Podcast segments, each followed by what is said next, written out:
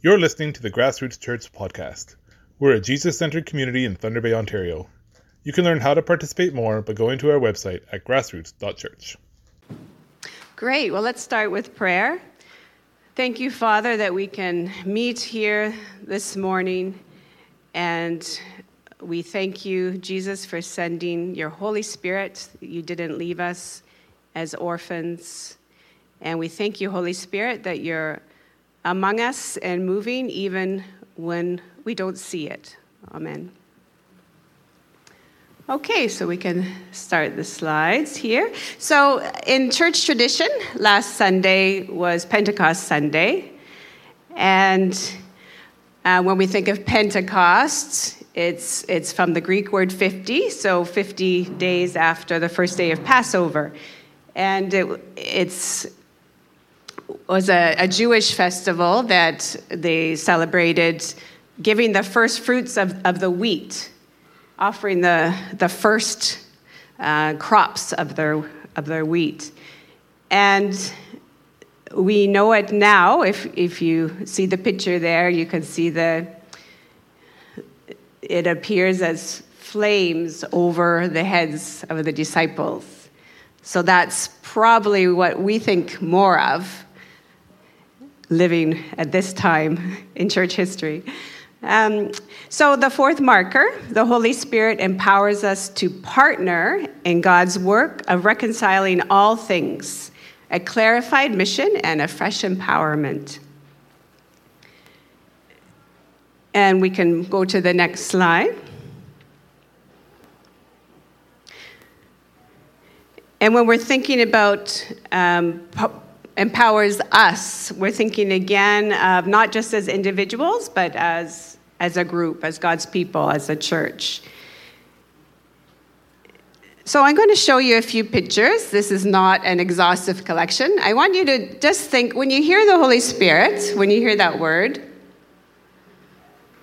what, what comes to mind? Is it a certain portion of scripture? Is it a certain experience you've had, a certain way that you've seen God work? So I'll just, we'll show a few pictures, and I just want you to think about which one you connect with the most. You can see here a mighty wind. And we have images even from the start of Genesis about the Spirit hovering over the waters. And you can see some people really uh, experience the Holy Spirit moving when they're worshiping, individually or corporately. And connecting with other believers, maybe unity in diversity, in prayer, uh, the Spirit, God's Spirit giving direction when we when we humble ourselves and and meet together and pray, uh, unity among diversity. Maybe that's Maybe that's the experience that you relate to the most. And then you can see kind of the everyday, the evidence of God's Spirit in his people, the fruit of the Spirit. And then we also have, you can see the dove on the on the tombstone there, the dove on the cross. So some of you may immediately think of the Holy Spirit coming down in the form of a dove when Jesus, after his baptism, and think of new life coming out of death. So we all have, this is just a, a very short list of, um, if you take a minute and think of which one do you relate with the most from your, from scripture, from your experience. And today, we, we're asking God to reveal uh, even more to us about how about who he is in his Spirit and how he wants to work among us. Okay, next slide. So, N T Wright, those in whom the Spirit comes to live are God's new temple. They are individually and corporately places where heaven and earth meet. And this is reinforcing what Amy and Vincent shared in the previous weeks. To be saved includes belonging to a community under Jesus, called to live the life of the future now. So remembering it's it's the challenge, the countercultural thing with our individualistic society. How do we how do we counter that tendency in our society so the Spirit can dwell among us as as He wants to? Okay. Okay, and John's going to come up and read Acts two, one to twenty-four. This is from the N I V version. This is our main text for this morning. Acts two. When the day of Pentecost came, they were all together in one place. Suddenly, a sound like the blowing of a violent wind came from heaven and filled the whole house where they were sitting. They saw what seemed to be tongues of fire that separated and came to rest on each of them. All of them were filled with the Holy Spirit and began to speak in other tongues as the Spirit enabled them. Now there were staying in Jerusalem God-fearing Jews from every nation under heaven. When they heard this sound, a crowd came together in bewilderment because each one heard their own language being spoken. Utterly amazed, they asked, "Aren't all these who are speaking Galileans? Then how is it that each of us hears them in our, our native language? Parthians, Medes, and Elamites, residents of Mesopotamia, Judea and Cappadocia, Pontus and Asia, Phrygia and Pamphylia, Egypt, and the parts of Libya near Cyrene, visitors from Rome, both Jews and converts to Judaism, Cretans and Arabs. We hear them declaring the wonders of God in our own tongues." Amazed and perplexed, they asked one another, "What does this mean?" Some, however, made fun of them and said, "They've had too much wine." Then Peter stood up with the eleven, raised his voice and addressed the crowd. "Fellow Jews and all of you who live in Jerusalem, let me explain this to you. Listen carefully to what I say. These people are not drunk, as you suppose. It's only nine in the morning. No, this is what was spoken by the prophet Joel. In the last days, God says, I will pour out my Spirit on all people. Your sons and daughters will prophesy. Your young men will see visions. Your old men will dream dreams. Even on my servants, both men and women, I will pour out my Spirit in those days, and they will prophesy. I will show wonders in the heavens above and signs on the earth below, blood and fire and billows of smoke. The sun will be turned to darkness and the moon to blood before the coming of the great and glorious day of the Lord. And everyone who calls on the name of the Lord will be saved. Fellow Israelites, listen to this. Jesus of Nazareth was a man accredited by God to you by miracles, wonders, and signs, which God did among you through him, as you yourselves know. This man was handed over to you by God's deliberate plan and foreknowledge, and you, with the help of wicked men, put him to death by nailing him to the cross. But God raised him from the dead, freeing him from the agony of death, because it was impossible for death to keep its hold on him." All right. There's a lot there, and we'll just touch on a few things. Next slide, please. So the background, so that was in Acts two. Acts one, the disciples were still kind of fixated. So Jesus had died and risen and was appearing to his disciples through this time, and the disciples still had this idea. This is about us. This is about our peeps. This is about Israel, right? This is about us breaking free from oppression, this political system. So they were still asking, Lord, are, in the Amplified version it says, asking repeatedly, Lord, are you at this time going to restore the kingdom to Israel? So still kind of a narrow vision there. Okay, next one. And Jesus told them to wait for the gift my Father promised. You, you will receive power when the Holy Spirit comes on you.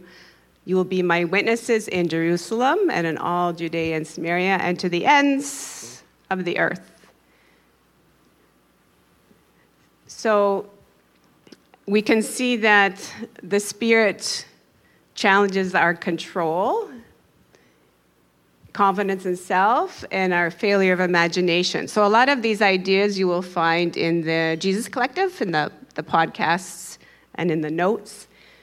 And when I first listened to the podcast, um, God put his finger, by his Spirit, put his finger on this control thing. I, I like to plan ahead. I like to organize. Um, and... This is a strength that when it's overdone, can can I, I have to watch, because there can be this spirit of control there.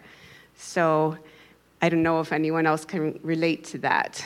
But uh, so when I was listening to the podcasts and looking at the Holy Spirit, how the Holy Spirit works, that was one thing God put his finger on in my life.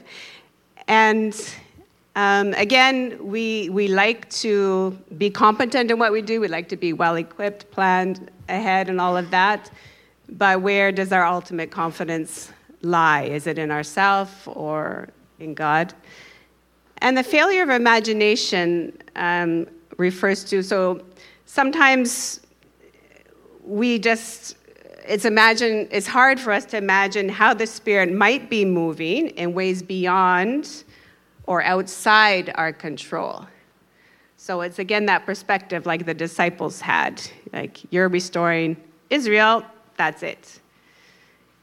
And the way we view things, sometimes we limit the Spirit because we uh, we fail to allow the Spirit to enlarge in our imagination with other ways uh, he might want to work than what we are controlling. Okay. And so this is from N T Wright Online, Jennifer Loop. When the Spirit arrives, people's expectations and assumptions are disrupted as they're called into something new. So if you think of the disciples, again, Jesus died, rose again, appeared to the disciples, told them, wait, um, the Holy Spirit will give you power. And so they would meet together. They would meet together and pray regularly. And I, I am confident that they didn't expect this linguistic thing to happen, you know, with people understanding, all the people in their diversity understanding what they were saying, the Spirit. I, I don't, I don't think that was in the disciples' plan. Okay, next slide. The Spirit is on the move in and around us, but the Spirit's activity is a challenge to our sense of control, management, and know-how. It's hard to give up control. This process can produce legitimate fear and anxiety. It will feel like a risk because it is. Right? And even at this stage of uh, selling the building and going through the process of pastoral search, selling the building, trying to be open to how God's leading us, it's, you know, it's it's not really that comfortable for most of us and kind of risky. Okay, next slide. So at Pentecost, God created a new language, but it was a language that is more than words. Okay, so there was the linguistic miracle going on, but it's instead a community whose memory of its Savior creates the miracles of being a people whose very differences contribute to their unity. We call this new creation church. A community with our memory of Jesus there. Yes, next slide. So this is our...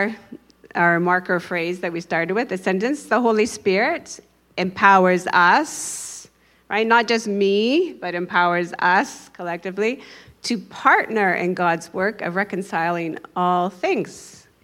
Okay, let's move on. So in the podcast, Tanya Harris calls the Holy Spirit the great democratizer. Now, at first I didn't really like that word because I start thinking of politics. But when you think of the meaning of uh, to democratize, to make accessible to everyone, then that was a bit more helpful. And So if we think of how uh, Peter was seeing this as a fulfillment of Joel's prophecy about God will pour his spirit on all people, it's not just one particular type of person here. We've got a diversity here, everyone. Okay, next slide. Now, this is very small, but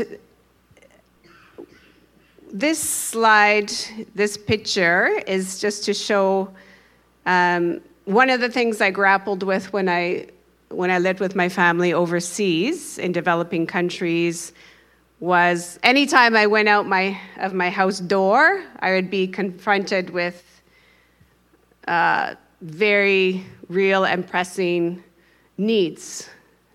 And some of you may experience that in your day-to-day life here. But just right when I went out my door, there'd be, you know, someone who needed something um, living in a, a developing country. And so, you know, I started to grapple with, well, what's going on? You know, what causes poverty? And just one kind of idea is, is about the broken relationships that we have. So with ourself, with others, with the rest of creation, and with God. So this is just one schema that might be helpful for us to think about uh, why sometimes things aren't quite working right. Okay, next slide. And we'll see if this video shows. Again, I wasn't specifically, I'm not specifically endorsing Tear Fund, which is a, a N G O, like a charity, in the U K, I believe, but uh, this video seemed to show well what we're thinking of, why why we need reconciliation. All right.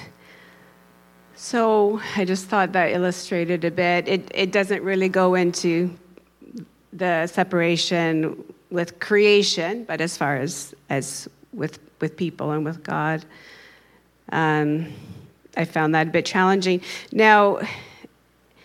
And Mother Teresa, if I recall, mentioned that loneliness is the great poverty of the West. So we're not just talking about, oh, you don't have some stuff. We're, we're talking about, you know, there's a lot more to poverty than that. So loneliness is the great poverty of the West.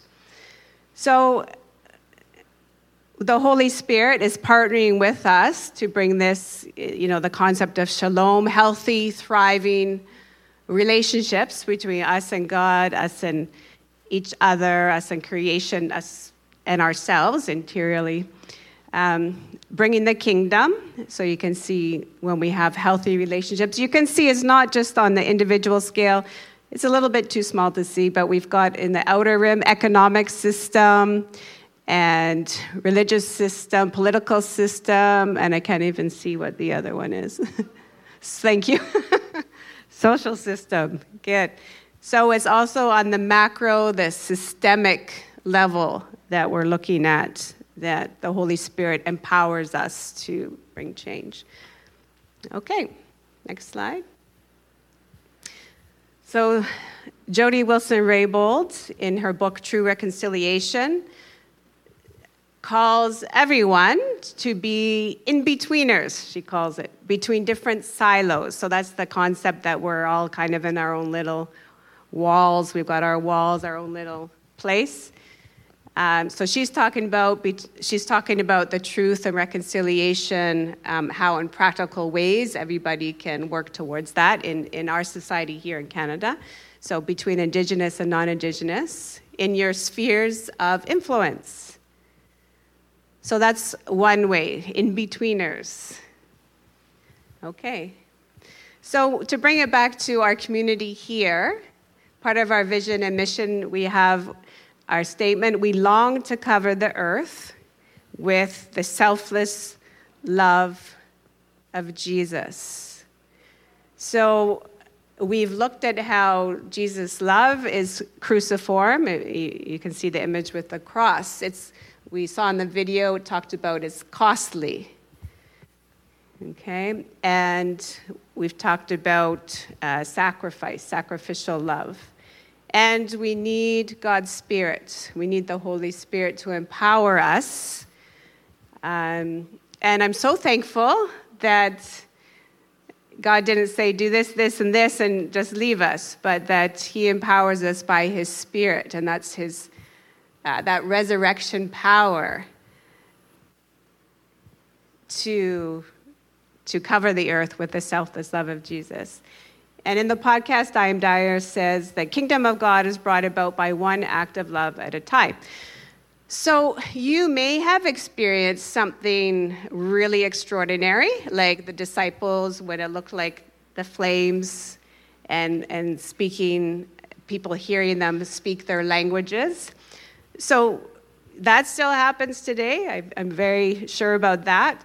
Um, and but also, we we don't have to think, well, the Spirit's not working in me because, you know, my life is pretty ho-hum, and I just have my daily grind, changing diapers or whatever, making dinner. Um, it's good to remember that, you know, every act of love is part of part of building God's kingdom through the Spirit. And Tanya Harris in the podcast reminded us every expression of the Spirit is going to look like Jesus. So in John fourteen, Jesus said it was good that he was going, so he could send his Spirit to teach us and remind us of everything he said. So the Spirit isn't just off doing his, his own thing, you know. It, this is, he's teaching us and reminding us of everything that Jesus said. Okay, next slide. All right, so here are some things that may help us. Um, we, I encourage all of us, including myself, to pay attention, slow down, wait, pay attention to discern what God is doing. And so we remember that the Spirit arrives in ways that can challenge and defy our expectations. So we think of the disciples, they had no idea. They were just being faithful. They were doing the whole hum. They were meeting together. They were praying together regularly. And at that time, then, then the Spirit moved among them. Um, so we just want to make sure that we can discern what God is doing, and not just in our crisis times, like, oh, we need to pray about a building, we need to pray about a pastor, okay, let's meet, and then that's done, and okay, we don't need to meet anymore. You know, we'll wait till the next crisis, and then we'll, you know. We want this to be a regular a regular thing, like the disciples were meeting together, um, regularly praying. And, and one way I've found that's been helpful for me is when in home groups, we would meet together, and part of the time we would read this, read some scripture, and then have five or ten minutes of silence, and just let God speak to us through his Spirit, through his scripture, what listen for what God wanted to say, and then we would share with each other.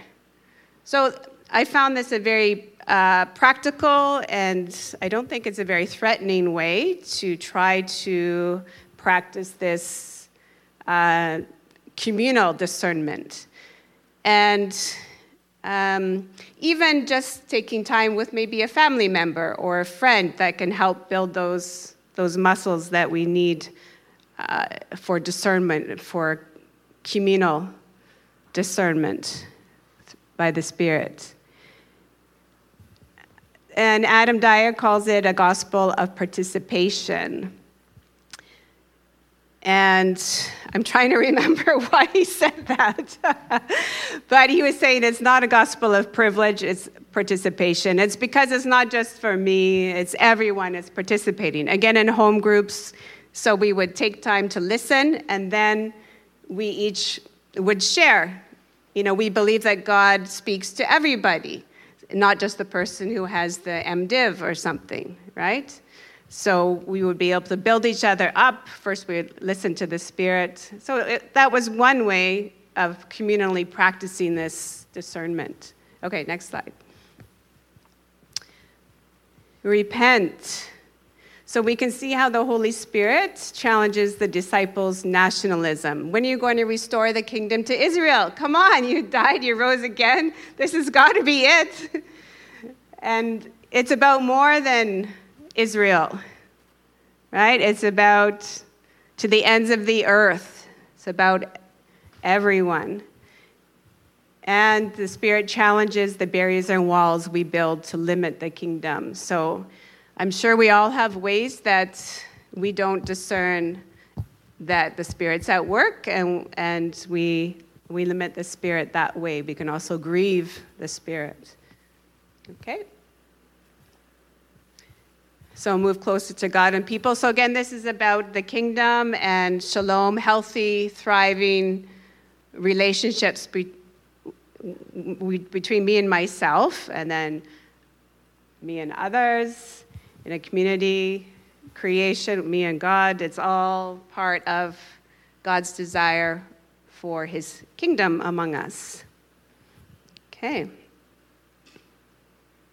So as we get to know the people around us and as we pay attention and repent, we will be invited to see and participate in the Spirit's work. Next slide. Okay, so these are some questions. I think probably next week we will have some time to share about these.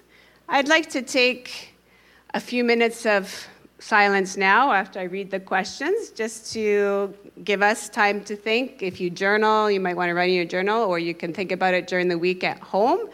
Um, I'm more of a slow processor, so when it's time to share in groups, I like having time beforehand where I know kind of what some of the questions might be or whatever. So I don't know if it might be helpful for some of you.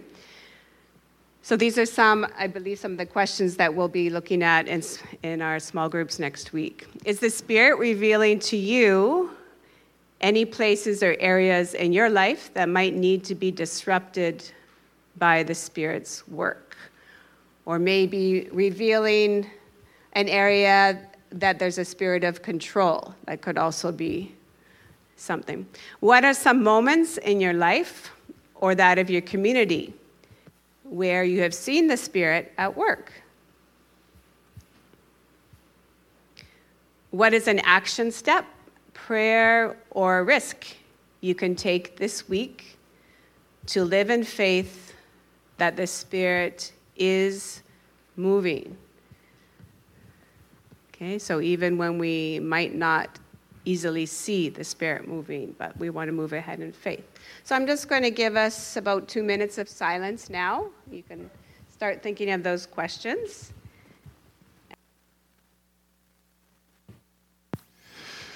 Well, thanks, Robin, for sharing this morning. Um, so much to reflect on as we consider the role of the Spirit in our lives as individuals, but also especially as a community as well, and his saving work that's taking place and his reconciliation and reconciling work of all things. Um, as I uh, have been going through, you know, Jesus Collective stuff and, and, and looking through these five markers, um, this particular marker has has... It's funny, it's, it's, it seems like it's the least controversial one on one level, uh, but on another level, it is the hardest uh, one because we are, it, re- it requires just a posture of absolute humility and openness to what God, through his Spirit, can do through us. And uh, and so for me, that's, I mean, I like to have control. I like to be in control of things, sort of what you were saying, Robin, and just to submit to the Spirit's guidance and his direction, and just this wild, untamed uh, force, um, force of love that he can do all sorts of things through us if we're willing and open to letting that happen. It it's uh, it's scary, um, but that's really what we're that's what we want to be about, because we know that only through his Spirit can we take on some of the challenges, some of the um, the big ask of us as followers of Jesus in this world. Uh, there is just um, there's just a world of hurt and brokenness, and we are called, and a world of separation, and we are called to be agents of reconciliation. And, you know, those are big, big words and, and, and big kind of concepts and stuff, but really it comes down to like in our day-to-day interactions with people that are tough to get along with, people um, that are difficult to to love, and we're called to love them. And we know that we can only do that kind of stuff through the Spirit's work in us. So that's kind of where we're at, and I really appreciate the, the sharing this morning, Robin. There's lots to think about. Again, take a take a snapshot of these these reflections, uh, maybe with your phone. I don't know if we can put those up just for a second. If you take a take a picture of that and and um, meditate on these questions this week and next week, as uh, we kind of share together in our in our community, we can you know bring bring some of the ideas and some of the thoughts that come to mind as we uh, spend this week thinking about these questions. Um, this morning, we're going to before we just sing a song, I'm just going to lead us into communion.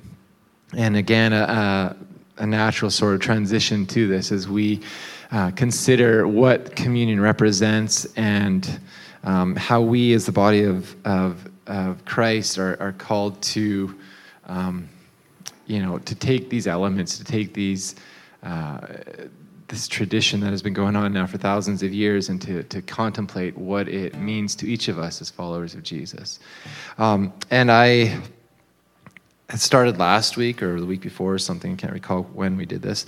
Just trying to form a bit of a liturgy around this to kind of have um, a bit of a ritual that is hopefully deep and, and of, of, of substance, of meaning for us as a community, instead of just kind of coming up here each week ad hoc and not really knowing what to do. So I, I thought I'd continue that this morning, reading a little bit of, of this. Um, and actually, I'll ask everyone to stand as uh, we prepare to sing, and as I just read this, um, again, considering um, the bread and the cup. So as we come to the table of Jesus, I want us to all to know that all are welcome here.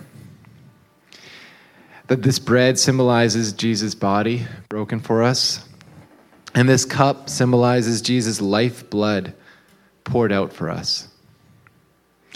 We are asked, we are commanded, in fact, to partake of this bread and of this cup, remembering the love that unites us, the grace that flows through us to be shown to one another, and of course, to a broken and hurting world. This morning, we want to give thanks for these elements. We want to give thanks for this very simple meal, this practice, as it nourishes our spirits, as it deepens our communion. And may the love we've experienced empower us to spread this compassion, this justice, and this peace to this world. May Jesus' inclusive love guide us. May his divine grace sustain us. And may his compassionate spirit empower us. Amen.